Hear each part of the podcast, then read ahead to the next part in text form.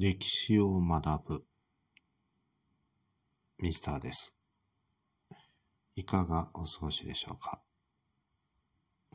歴史とは過去を振り返って今に生かしより良い明日を築く学問です。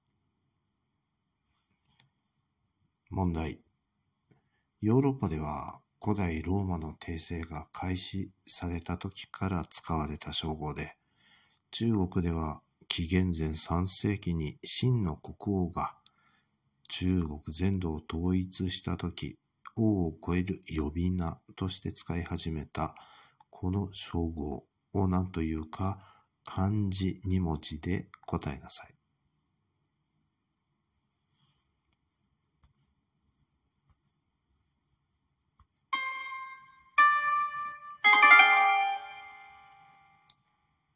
答えは皇帝です。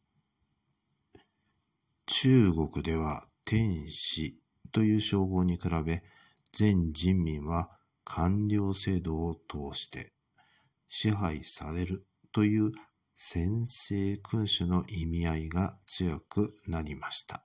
そしてヨーロッパでは部族や民族の長、長としての王よりも一段上位の権限を持つものとされています。